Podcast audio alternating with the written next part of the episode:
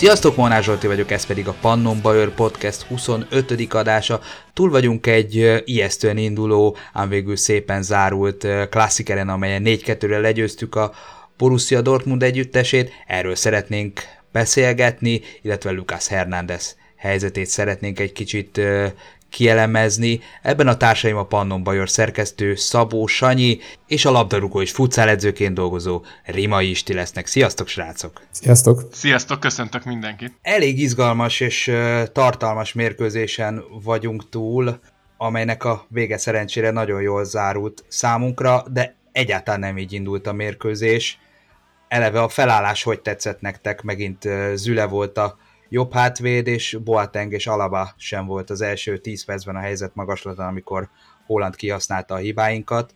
Mi volt az első benyomásotok a kezdő csapatot látva, illetve utána hogyan éltétek meg az első 10 percet? Nem volt meglepetés Züle jobb hátvédként szerepeltetése főleg azért, mert megvan a sebessége is ehhez a poszthoz, bár az utóbbi hónapokban egy kicsit piszkáltuk őt itt a podcastek keretében is, hogy úgy fordul, mint egy platósifa, meg stb. De azt hiszem bebizonyította ezen a meccsen is, hogy lehet rá számítani. A többi, ugye a csapat többi része pedig gyakorlatilag a bajnokok egy győztes csapat volt, tehát ott nem, nem volt nagyon kérdés. Ugye egy változtatás volt, hogy zenék került be Gnabry helyett, így egy pokolian erős kezdőcsapattal tudtunk szembeszállni, nem úgy, mint a Dortmund, ugyebár. Alapvetően nem volt igen meglepetés Zülek kezdetése. Nekem még továbbra is vannak gondok, hogy így oldja meg Flick a dolgokat, tehát oké, okay, mondjuk azt, hogy jó volt most Züle, de például a második gólnál, tehát nem lépett ki a támadóra, és nagyon csúnyán kijátszották azt a helyzetet. Nem tudom, erre majd visszatérünk, hogy most Flick hogyan kezeli ezt a helyzetet. Számomra még mindig egy kicsit konzervatívan áll hozzá az a dologhoz. Nem szereti az új embereket, nem is nagyon erőlteti a beépítésüket, inkább a, a megszokott emberekkel, a megbízható emberekkel próbálja megoldani a dolgokat. Szerintetek mi lehet az oka, hogy rendszerint ilyen álmosan kezdjük a mérkőzéseket, rendre bealszunk az első fél időben. Most ez két gólos hátrányt eredményezett, azért a Dortmund ellen ennek megvolt a veszélye, és mint azt láthattuk is, ha esetleg Mönier, illetve Holland nem tököli el azt a helyzetet, akkor akár 0-3-ról is folytatódhatott volna a mérkőzés. Onnan azért már még nehezebb lett volna fölállnunk, nem állíthatjuk azt, hogy nem sikerült volna, de ahhoz még nagyobb bravúr kellett volna, mint most. Szerintetek lehet az az oka, amiről már egyszer-kétszer talán ejtettünk szót a podcastben is, hogy egész egyszerűen nem tudjuk és nem is igazán akarjuk maximálisan pörögve kezdeni a mérkőzéseket, mert tisztában vagyunk vele, hogy erőltetett menetben vagyunk, tisztában vagyunk vele, hogy 90 perces mérkőzésen a végére azért általában ki kell, hogy jöjjön az, hogy klasszisokkal jobbak vagyunk azért a legtöbb ellenfelünknél, és most a hiányzókkal teletűzdett Dortmundnál is, ha nem is klasszisokkal, de azért jobbak kellene, hogy legyünk, és ez végül ki is jött. Szerintetek mi ennek a pszichológiája, hogy így kezdjük a mérkőzéseket, és utána rendre futni kell az eredmény után. Pláne most, amikor nem csak az eredmény után futottunk, hanem a tabella első helyért is, hiszen a Lipcse addigra már megnyerte a maga mérkőzését, és vezette a tabellát a mérkőzésünk kezdetének pillanatában. Jó, hogy ezt kérdezed, mert nagyon érdekes lélektala van annak, hogy így kezdjük ezeket a mérkőzéseket, és most már sorozatban nagyon sok meccsen fordul elő, hogy hátrányba kerül a csapat, és innen kell megfordítani a meccset, és folyamatosan nyomás alatt tartani az ellenfelet.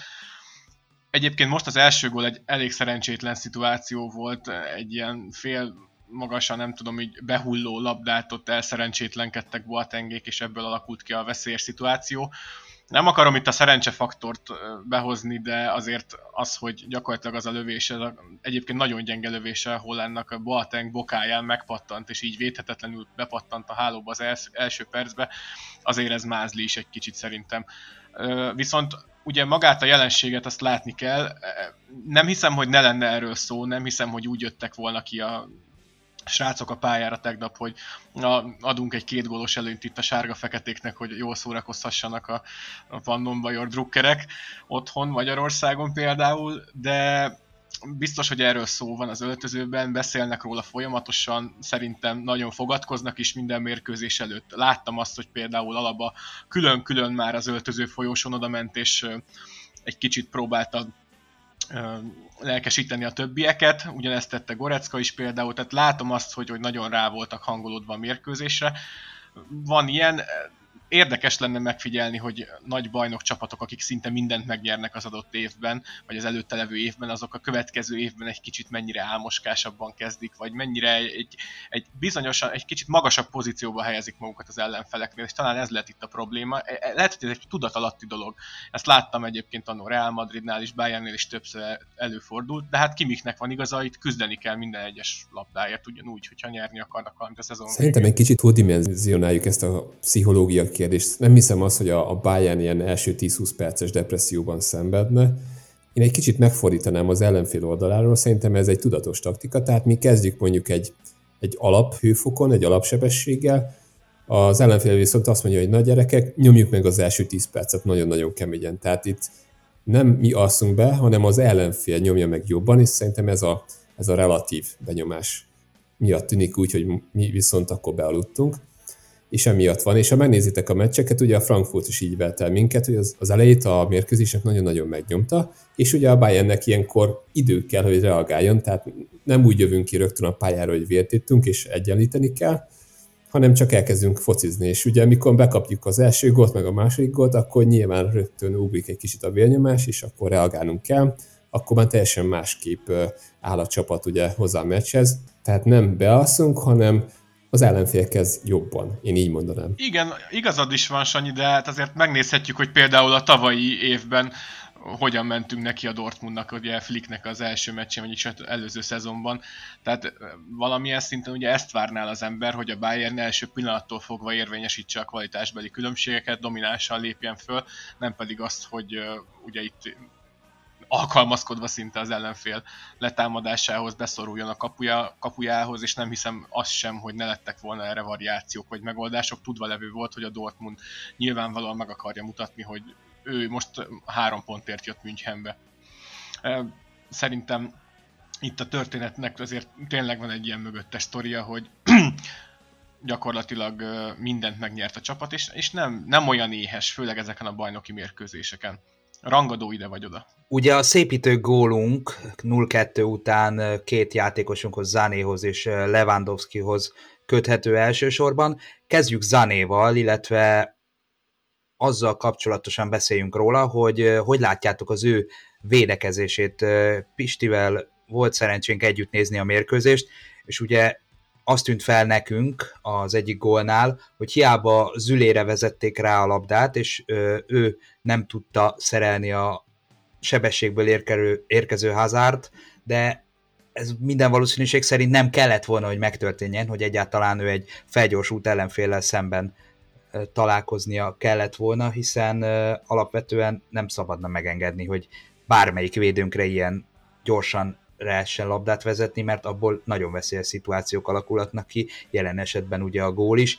Összehasonlítva a többi szélsőnkkel, mennyire látjátok valósnak azt a kritikát, hogy Záné a védekezés terén, illetve a letámadások terén nem a legjobbak közé tartozik. Koman vagy Gnabry, jelen esetben ugye Gnabry játszhatott volna a helyén, esetleg jobban megoldja ezt a feladatkört, és jobban hátra tud segíteni szerintetek? Igen, tényleg veled néztem ugye tegnap a mérkőzést, és kicsit nagyobb emóciókat is kifejtettem itt a második gól miatt Zanéval kapcsolatban, mert egyszerűen rosszul értelmezte azt a szituációt. Hát ő már arra készült gyakorlatilag, hogy mindjárt meg lesz a labda, és már azt figyelte, hogy hogyan léphet majd üres területbe, és szélesítheti a csapat játékát, és hát ha egy egy egy kialakul és gólt lő. Ehhez képest ugye átment egy keresztpassz, aminek ugye nem, lehet, nem szabadott volna átmenni egy gyakorlatilag az egész középpályás védekezésünkön, és nagyon messze volt az emberétől, és így került az üle kettő az egyes szituációba, és gyakorlatilag egyébként ő még jól ki is lépett lesre próbálva állítani a mögé befutó Hazard, de ugye Boateng meg alapban nem figyelt, és ebből lett a zicserik levit helyzet. Most azt, hogy Zané mennyiben jobb vagy rosszabb védekezésben, mint például Koman, ugye tavaly ugyanúgy a Komant is a nagyobb meccseken padra ültette a Flick kérdés nélkül, és a Perisicet rakta be helyette, mert ő, ő sokkal komplettebb játékos ezen a téren, jobban használhatóbb szerintem a letámadásoknál és a védekezésnél is, sőt akár még rögzített szituációknál is egy jóval magasabb, fizikálisabb emberről van szó. Azt gondolom Gnabry talán a kiemelkedő a három közül, aki, aki nagyon-nagyon jól visszazár, nagyon jól értelmezi a szituációkat, rettenetesen sokat segít vissza, de úgy érzem, hogy a másik kettő is fejlődött ebben nem, nem látok ezzel, ezzel különösebb problémát, csak azt, hogy azért még folyamatosan mérkőzésről mérkőzésre előkerül egy-egy ilyen szituáció, és ez is egy olyan év, hogy az ellenfelek kíméletlenül büntetnek minden ilyet. Még csak úgy érzem, hogy kicsit túl van tolva ez a téma, tehát nagyon sokan megtalálják zenét, hogy nem jó védekezik, milyen gyenge. Ez, ezzel kapcsolatosan furcsa jelzéseim vannak, mert én nem látom annyira jobbnak a többi szélsőinket sem, tehát nem tudom feltétlenül miről beszélünk, és azt ugye tudjuk, hogy Zanét nem védekező játékosnak vettük, ezt nyilván világos mindenkire, és mikor azt olvasom, hogy Zané nem ér semmit, hogy vegyük 2 a 10-es messz, meg egyéb ilyen butaságok, akkor nézzük már meg, hogy mit ér a játéka. Tehát lehet, hogy van egy csomó eladott labdája, de a játékának van hatása, van impactje. Tehát ha például megnézzük az elmúlt öt meccset, akkor abból négyszer gólt vagy gólpaszt adott. Tehát mind a négy meccsen. Úgyhogy ez nem egy, hogy is mondjam, az ő játékában vannak hibák, még nincsen belcsiszód, vagy a, a csapat ritmusában, a védekezésben. Látszik, hogy teljesen egy kicsit más ritmusban játszik, mint a csapat. Kicsit másak a játékötletei, tehát ő szereti megállítani a labdát, és akkor egy kicsit megkintáztatni a védőit. Ugye láttuk most is a Dortmund hogy megcsinált mondjuk öt ilyet, amiben nem lett annyira sikeres, de a hatodiknak ott volt a beadás, ugye Lewandowski tényleg csak ki kell a lábát, olyan erővel jött a labda, hogy ez be is ment. Tehát Zani szerintem túl sok savazást kap, miközben látszik, hogy nagyon tud bánni a labdával, és nagyon komoly dolgokat tud. Tehát ő jelentheti a különbséget a csapatnak is, most már rendszeresen is jelenti. Tehát én nagyon-nagyon optimista vagyok vele szemben, mert így még rosszabb formában nem integrálod be, és lövi a gólokat, és adja a gólbasszokat. Mi lesz itt, hogyha sikerül integrálni, és teljesen besimul a játékba. Tehát én legalább egy Ribery szintet várok tőle, tudom, ez most merész kijelentés, de, de vállalom. Szerintem azért volt kipécézve zené sokáig, mert a testbeszéde egyszerűen olyan volt, mint egy ilyen kis sértődő piperkőc fiújé. Nem azért bántották őt, mert ne tudna elképesztő dolgokat a labdával, viszont abba egy kicsit azért hagy kössek bele, hogy hogyha a csapat sikeres akar lenni, akkor muszáj hogy mindenki kivegye a részét a védekezésből teljes elánnal. Ez annó ugyanígy volt, kötelező volt Robbennek és Riberynek is, például Henkes idején. Tök jó, hogy pont őket hozott fel, mert velük akartam érvelni. Tehát emlékezzünk, mennyi szel volt ugye ilyen piperkőt Ribery, vagy akár Robben, főleg a legelején a, ugye a Bayernes karrierjének, és látjuk, hogy hol fejlődött. Tehát én belátom, hogy vannak hibái, és a testbeszéd, stb. az nem stimmel, de már most nagyon komoly dolgokat tud, és látjuk, hogy ez például Robbennél hol vezetett. Tehát előbb-utóbb ez a csapat, ez mindegyik játékosát betöri, és szerintem Zanét is befogja, és egy nagyon frankó kis játékos lesz. Zanéról azért sejthető, hogy nem egy szerény fiú, ez azért látszik a, azon is például, hogy saját maga van a saját hátára tetoválva, ez azért valljuk be, nem mindennapi történet. Viszont abszolút én is látom benne, hogy ahogy idősödik, ahogy rájön, hogy a Bayern München az egy mekkora esély számára, hogy trófeákat halmozzon, úgy ő is egyre inkább képes a csapat szolgálatába állítani az ő tudását és az ő habitusát. Nagyon jó emberek mellé került abból a szempontból, és ezt már régebben is tárgyaltuk, hogy egy, egy fiatal, erős német mag mellé keveredett ide Zané, ahol uh, nem is kell neki a leghangosabbnak lennie, nem is kell neki egyelőre még vezérszerepet fölvennie, talán nem is lesz erre szükség a későbbiekben sem, viszont alázattal, szerénységgel, az érési folyamatának lezajlásával tényleg a csapat egyik legjobbja lehet hosszú távon, úgyhogy én is rettentő bizakodó vagyok vele kapcsolatban, akár csak ti.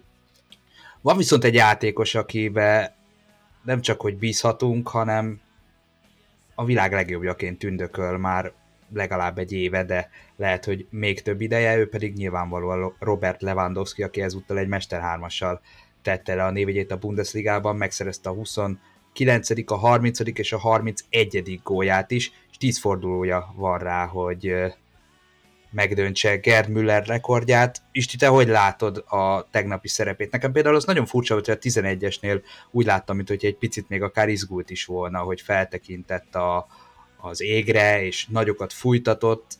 Ez nem volt eddig tőle megszokott, egy picit aggódtam is, hogy esetleg megzavarja őt ez a 11-esnél ez a lelki világa, de utána magabiztos volt, megrúgta utána a harmadikat is, Szóval összességében mondhatjuk, hogy ő volt a meccsőse, és megmutatta az ifjú Hollandnak, hogy azért még így 10-12 év kor előnyel is van mit mutatni a Hollandnak, aki egyébként annak idején nagyon szimpatikusan nyilatkozott Robertről, és elmondta róla, hogy felnéz rá, és megnézi a mérkőzését, figyeli a mozgását, és tanul tőle.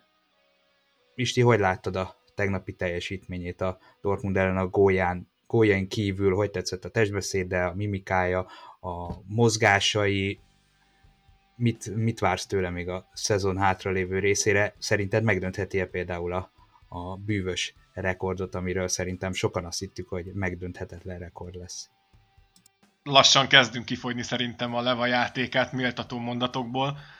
Egészen ember feletti az ő játéka és a mutatói is azon gondolkodtam, hogy tudok-e még egy ilyen játékost, aki ugye a karrierfejlődésnek ezen szakaszában, tehát 30 év fölött ilyen folyamatosan felfelé évelő tendenciát mutat, és szerintem ő tipikus példája annak, hogy mind a mellett, amit a jó Istentől kapott, hogy micsoda alázat, szorgalom és mindennapi munka szükséges ahhoz, hogy folyamatosan a legjobbak egyike legyen, és most szerintem pedig a világ legjobbja. A 11-esnél valóban éreztünk egy kis feszültséget, elképzelhető volt, hogy maga ugye a szituáció is, hogy hátrányban volt a csapat, egy kicsit az ő lelki világát is megbolygatta, de valószínűleg tudat alatt benne van az is, hogy most szinte minden helyzetét szeretnék gólra váltani, és ezt az elképesztő 40 gólos álomhatárt elérni, vagy akár meg is dönteni. Biztos, hogy tudat alatt ez is motoszkál a fejében. De utána megnyugodtam, mert vett egy levegőt, és megint egy gondolatmenettel előrébb járt a kapusnál, ezt egyébként megfigyelhettétek a többi góljánál is. Folyamatosan figyelte az őrzőit, elemezte a mozgásukat, és tényleg a legkisebb hibáját is kihasználja a védőknek, ahogy például az első gólnál ott berobbant az üres területbe. Szóval számított arra, hogy Zané ő meg fogja verni kifelé az emberét, viszont egy mettévesztő mozgással először visszalépett egy pillanatra, hogy aztán e, berobbanjon szinte az Zaninak a beadására. Tehát nem csak úgy beletette a lábát, hanem ott leszakadt gyakorlatilag nem tudom, egy méteren kettőt vert a védőire, most egy kicsit nyilván hülyéskedve, de fantasztikus volt. A harmadik gólja is egy, egy brilliáns meglátás, ahogy, ahogy az egész képet látta meg előtt.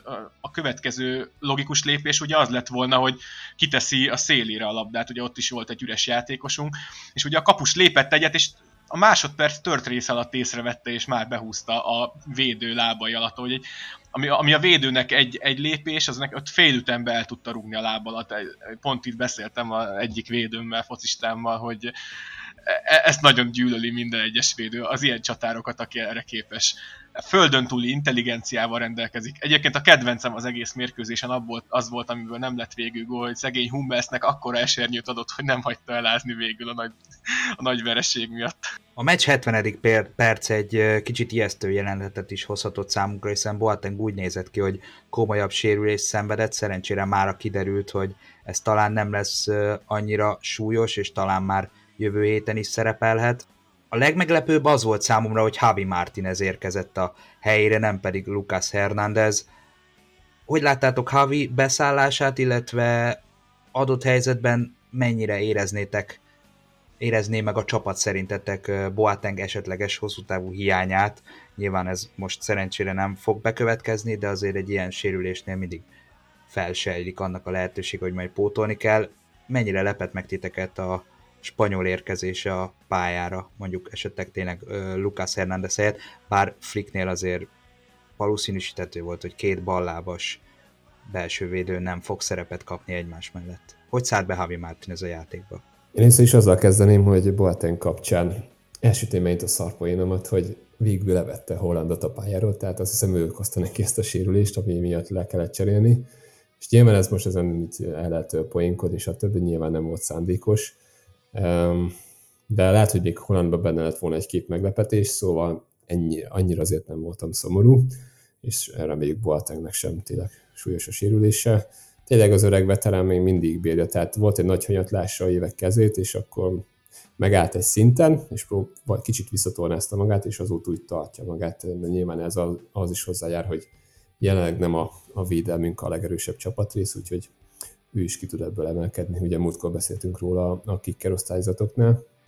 Ami pedig eh, Martinez eh, becserélését érinti, szerintem teljesen egyértelmű, hogy azért nem Hernandez jött, mivel egy jobb lábast akart oda ugye Boateng helyére, tehát nem akart két ballábassal játszatni. Egyébként Lajosnak, Fanhának volt egy ilyen nagyon erős rigolyája annó, hogy nála csak úgy álltott fel a belső védelem, hogyha a bal belső az ballábas, a jobb belső védő pedig jobb lábas. Nem akarnám nagyon szaporítani a szót, teljesen egyértelmű, hogy ugye a labda kihozatalaknál ez nagyon fontos hogy például a jobb lábas játékos ugye jobb, jobbra oldalra tudja átvenni a labdát, és ezzel nyomás alatt is szinte azért biztos lábbal tudja kihozni.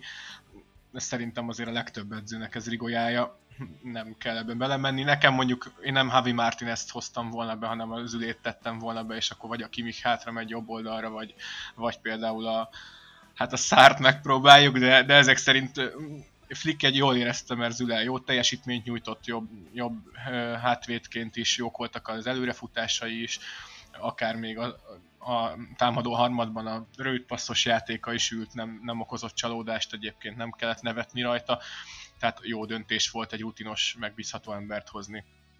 Boateng egyébként az ele, elején történő kis aluszikálást leszámítva szinte harmadik rágzását éli, én magam is minden évben szinte temetem, minden évben azt mondom, hogy pótolni kéne, már meg kéne oldani a, a generációváltást, aztán hogy, hogy nem a végén mindig ott tartunk, hogy, hogy ő a kezdő, és, és meglepetést okoz nekünk. Nyilván sok Dortmund szurkoló, vagy anti-bajor érzelmű Drucker mondhatja azt, hogy egy igencsak tartalékos Borussia Dortmundot sikerült legyőznünk, de azt hiszem, hogy ez az a kérdés, amivel nekünk nem kell foglalkoznunk, hiszen ez mégiscsak egy klassziker volt, és mindig azt a csapatot kell legyőzni, aki szembe jön, és ez mindig nehéz feladat lehet, most se volt annyira könnyű.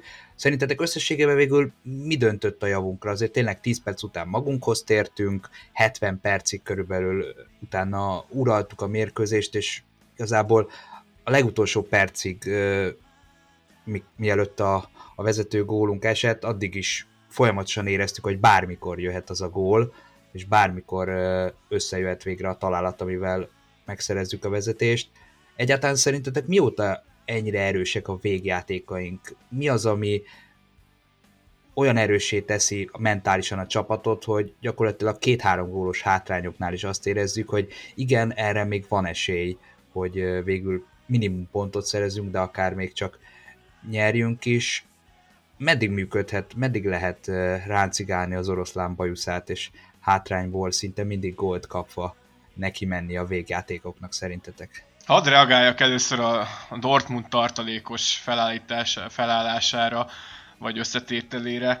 Szóval szeretném leszögezni, és ez egyáltalán nem arról szól, hogy én a Dortmundot utálnám, vagy bármi ilyesmi, hanem itt arról van szó, hogy egy olyan csapatnál, ahol minden évben, de most már hosszú-hosszú évek óta 50, 60, 80, 120 milliókért adnak el játékosokat, egyszerűen nem tudok azzal foglalkozni a szezonnak a kétharmadánál, hogy a kerettervezésnél csak és kizárólag 18-20 éves rutintalan játékosok bedobására van lehetősége az edzőnek.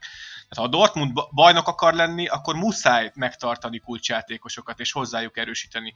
Hogyha nem működhet egy ilyen, egy ilyen játékos bankná, bankként ez a, ez a csapat. Szóval Bayern ugyanúgy bukja egyébként a pontokat, ha megnézitek, 5 pontot bukott Müller kiesése és a rotáció miatt, ez benne van a fociban, nálunk sem feltétlenül megoldott a cserepad. Egyébként a tavait jóval erősebbnek tartottam Perisicsel, Tiágóval, Kutinyoval, még akkor is, hogyha a zené most már kezd magára találni, meg az ifiből előszedtük ugye Musialát. Én egyébként nem ragoznám túl, tehát hogy miért nyertük meg ezt a, a döntőt, nyilván beszéltünk itt a, a korai bealvás, e, témakörről. Nézzük meg ezt a Dortmundot, tehát ugye egyrészt voltak hiányzóik is, az egy dolog, de ugye az igazából egy Holland körül épülő csapat, nyilván ott van még uh, uh, Sancho, mint egy kiemelkedő játékos, de azon túl már azért nézegetni kell, tehát nálunk ott van Lewandowski mellett egyre jobb szélső Koman, egyre, egyre jobb. Zani egyre inkább magára talál, tehát ezek klasszis játékosok, ezeket nem éreztem például most a Dortmundban, hogy lettek volna ilyen szánytámadók, akik eldönthettek volna egy meccset egy olyan jó kis megmozzása, mint amit például Zanét csinált, vagy esetleg amit Koman. És mögöttük, Leva mögött ugye egyrészt ott van még egy Müller, és mögötte pedig ott van az én kedvenc csapatrészem a középpálya, tehát a Kimmich, Gorecka kettős az mindig elmondom minden adásban, az világkassz és a legjobb. Tehát ez nagyon sokat számít, úgyhogy és nyilván a védelmet most egy kicsit elfelejtjük, a kapuban viszont ott áll egy Neuer, tehát azért nézzük, hogy ez a csapat úgy igazából nem, nem annyira összehasonlítható a Dortmund erejével. Láthattuk, hogy mit jelent két gólos elő, simán ledolgoztuk. És fontosnak láttam azt, hogy még a fél idő előtt sikerült egyenlíteni. Utána azért türelmesebb játékra volt szükség, mert eh, hogyha nagy rohanásba kezdünk bele a második félidőbe, akkor ugye az eladott labdák és a rendezetlen védelem ellen a Dortmundi gépezet azért nagyon hatékony tud lenni, főleg Hollandal a fedélzeten. Szükség volt arra, hogy uraljuk a játékot, tartsuk a labdát, folyamatosan fárasztuk az ellenfelet. Hát nyomozták is becsülettel, és amikor ugye a végén még egy sebességi fokozattal fejebb kapcsoltunk, már nem bírták a nyomást. Most itt a Royce Hisztit azt nem is említeném, hogy szabad rugás volt-e vagy nem az azt megelőző szituáció. Mi is kaptunk ilyen gólt a Gladbach ellen, amikor Kimiket fellökték a középpályán, az, az egy sokkal nagyobb falt volt, mint, mint ez. Szerintem egyébként az is vicces, hogy a Zaniel tudja testen nyomni a kétszer akkor Emrecsent. Ugye az, amiről Zsolti beszélt, hogy ez a csapatban rejlő óriási erő, ez szerintem ez megmutatkozott, és, és ez hozta ki gyakorlatilag a keretek közötti valós különbséget, amiről itt Sanyi is beszélt, mind egyéni, mind pedig csapatszinten. Flicknek úgy érzem sikerült felszabadítani a játékosokban rejlő emberfeletti energiákat, és ez párosul ugyanúgy ö, a srácok önmagukba, egymásba és a mindenkori győzelmébe vetett hitével. És megint csak ugye előhoznám, hogy ez itt valahol a Bayern géna, mindig győzni, soha fel nem adni, mindig mindenen át győzelemre törekedni. Ugye ezen a meccsen szerintem a taktikai dolgok csak finom hangolások voltak az adott ellenfélre, most ugye, hogy Dortmund mivel készületett, biztos voltak videózások, de lehengerlő stílusban játszunk, és ragaszkodunk is hozzá minden egyes mérkőzésen, legyen az hazai, nemzetközi, sima bajnoki vagy nagyrangadó ezt felvonultatjuk, és, és rá is erőltetjük az ellenfeleinkre. És hát úgy látszik, hogy azért ember legyen a talpán, meg csapat, aki, aki, aki ennek ellen tud állni most akármelyik porondon, hogyha igazán beindul a csapat. 4-2-es vezetésünknél a 92. percben érkezett el az a momentum, amikor rekordigazolásunk Lucas Hernández a pályára léphetett. Szinte minden beszélgetésben, minden kezdő 11 kiirdetéskor a második, harmadik kommentben szerepel a neve a Pannon Bajoron, abban az értelemben, hogy hiányolják őt a kezdőcsapatból. Szerintetek mi lehet az oka annak, hogy nem tud fix helyet kiharcolni magának? Én egyelőre azt látom Flicken, illetve a csapaton, hogy idénre betagozta Lucas Hernandez a balhátvéd pozíciójába, és főleg Davis tehermentesítésére, és nem igazán szeretné őt beljebb játszatni, amíg ott van például Alaba, vagy akár Boateng is, mert nyilván ugye a, a jobb, illetve a balláb kérdésében már ezt egy kicsit érintettük. Mennyire lehet nyomás szerintetek Hernándezen, meg úgy, úgy általában véve a Bayernen, hogy egy rekordigazolás időhúzó csereként szerepel egy ilyen mérkőzésen. Hogy látjátok az ő beilleszkedését és a csapat, csapatba illeszthetőségét jövő évben mennyiben változhat majd az ő szerepe Alaba távoztával? Nem vagyok ott a Bayern öltözőjében, azért szögezzük le, hogy láthassam, hallhassam Flick hogyan kommunikálja le ezt ugye Hernándezzel, de itt csatlakoznék Zsoltihoz, mivel Davisnek volt egy komolyabb sérülése, ugye ezzel szorosan összefüggve egy formahanyatlás is előfordult, és a fáradtság is jelentkezett a fiatal játékosnál. Szerintem teljesen logikus volt, hogy ugye a világbajnoki címet is ebben a pozícióban elhódító Hernándezzel ugye ott számol majd a szezon hátralevő részében. Én szerintem nyártól lesz igazán először lehetősége beépíteni Hernández Flicknek, hogyha alapba távozik a csapatból, már pedig távozni fog. Én most szeretnék egy kicsit ellenállni ennek a 80 milliós összegnek, ez, ez szerintem nagyon csúnya dolog ugye erről megközelíteni egy játékosnak a megítélését. Ha kedvetek van egy kis játékhoz, akkor számoljátok a most következő mondatomban a kulcs szavakat. Szóval, hogy Hernández egy nemzetközi közvetlen riválistól hosszú távú szerződéssel rendelkező fiatalként, fiatalként vettük meg, és egynek ellenére megfelelő rutinnal rendelkezik, és nem mellesleg ugye világbajnoki címhez segítette hazája válogatottját. Na most ha, szerintem, hogy csak ezeket a kulcs szavakat megszámoljuk, és mondjuk szavanként 10 millió eurót számolunk, akkor ki is jön ez a 80 millió euró. És ugye főleg manapság ezen az el, elborult átigazolási összegek közepette szerintem egy, egy korrekt ár volt érte. Az, hogy még biztos, hogy a nyelvet sem sajátította el tökéletesen, e, ez, ez, ez tudva levő, muszáj lenne, hogy elkerüljék a sérülések, és hogy folyamatosan megkapja a bizalmat. Én több podcastben, cikkben, stb. kommentben kifejtettem, mennyire bizalmi pozíció ez a belső védő, és ugye nem lehet folyamatosan változtatni a hátsó alakzatban. Ezen felül ugye Alaba és Boateng 10 éve itt van, több mint 10 éve itt vannak, ugye Alaba még több, és a hierarchia legfelső részében helyezkednek el, náluk csak egy pár régi motoros nagyobb, nagyobb Barca csapatban. Ők testvérként szeretik egymást, és irányítják a többieket, mindenki felnéz rájuk, meghallgatja őket. Hernández mit két éve van itt. Zülének is pokoli nehéz dolga van, mert ez, ez óriási előny. Rövid távon nagyon nehéz versenyre kelni. Bayernnél most kell nyerni, és nem lehet beáldozni egy szezont, de még a látszatát se lehet kelteni annak, hogy most itt próbálkozunk. Augusztus 23-án volt a BL döntő, nem volt normális felkészülés, ha akarta se volna tudta volna Flick szerintem Hernándezre fölépíteni a védelmet alaba helyett, és szerintem alaba neki egy meghosszabbított keze, egy, mondom, egy óriási bizalmi pozíció. Én egyébként ugye Müller meccs utáni bejegyzéséből arra következtetek, hogy nagyon is számítanak rá, nagyon szeretik a csapattársak, elégedettek vele, különlegesen tehetséges játékosnak tartják, akiben hatalmas potenciál van, és meg is fogja mutatni a jövőben. Szerintem kirobbanthatatlan lesz. Én nekem az egyik kedvencem, most is, és tartom magam ehhez. Én alapvetően egyetértek minden, ami most így elhangzott, és tényleg aláhúzandó, hogy a belső védő posztja az egy bizalmi poszt, úgyhogy érthető egyrészt, hogy Flick miért így áll a, hozzá a dolgokhoz. Más viszont hagyd legyek megint én arról zsarú, és mondjam ki a kellemetlen dolgokat, amik nem népszerűek.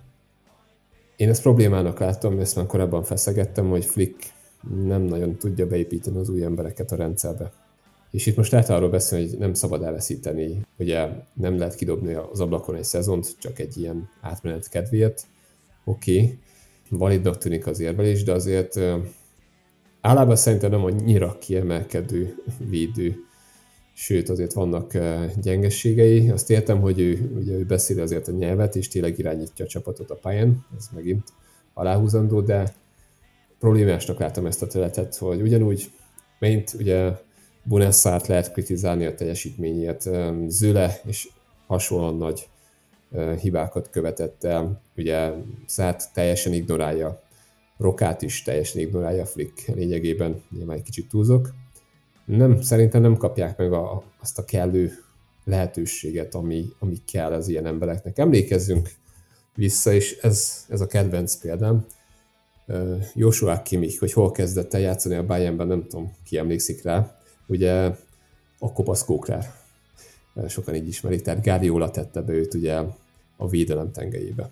És ott elképesztően jól helytált, és elképesztően nagy stressz, nyomás érte, és ez szerintem kellett, hogy ekkora nagy játékos legyen. És nyilván most nem azt mondom, hogy Rokában vagy esetleg Bunaszárban most egy kimik rejtőzik, és csak a kitörése vár, de azért értsük meg, hogy kell egy lehetőség is szerintem a játékosoknak, és ezt hosszú távon problémának látom, hogy Flick egy kicsit konzervatívan áll hozzá a dolgokhoz, csak a bizalmi embereivel hajlandó dolgozni. Reméljük, hogy ez egy, egy kicsit javulni fog, de én látok egy kis rizikót ebben. Nyilván most Flick a legjobb edző a világon, őt kritizálni hülyeségnek hangzik, de ez inkább egy ilyen kis megelőző kritika. Én nem értek ezzel egyet, nem lehet próbálkozni egyetlen meccsen sem, amin próbálkoztunk ilyen-olyan rotációval, kiestünk a kupából, pontokat hullajtottunk, Kimik megsérült egy rossz passz miatt például, amit pontosan Szártól kapott.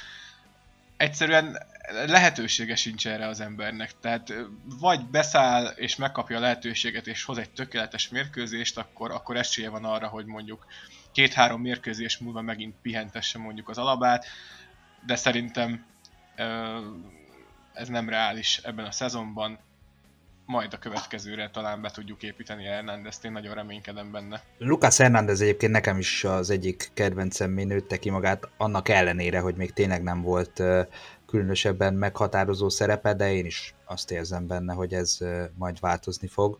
Olvastam olyan nyilatkozatát, amiben egyértelműen elmondta, hogy ő a Bayernnel, a Bayernnél tervez a jövő évekre, és látom benne azt a türelmet, hogy hajlandó kivárni a sorát, és hajlandó beletanulni mind a Bajor életmódba, a Bayern Münchenbe, filozófiájába, miaszámiába, és nagyon nagy sikereknek lehető még az egyik legfőbb letéteményese.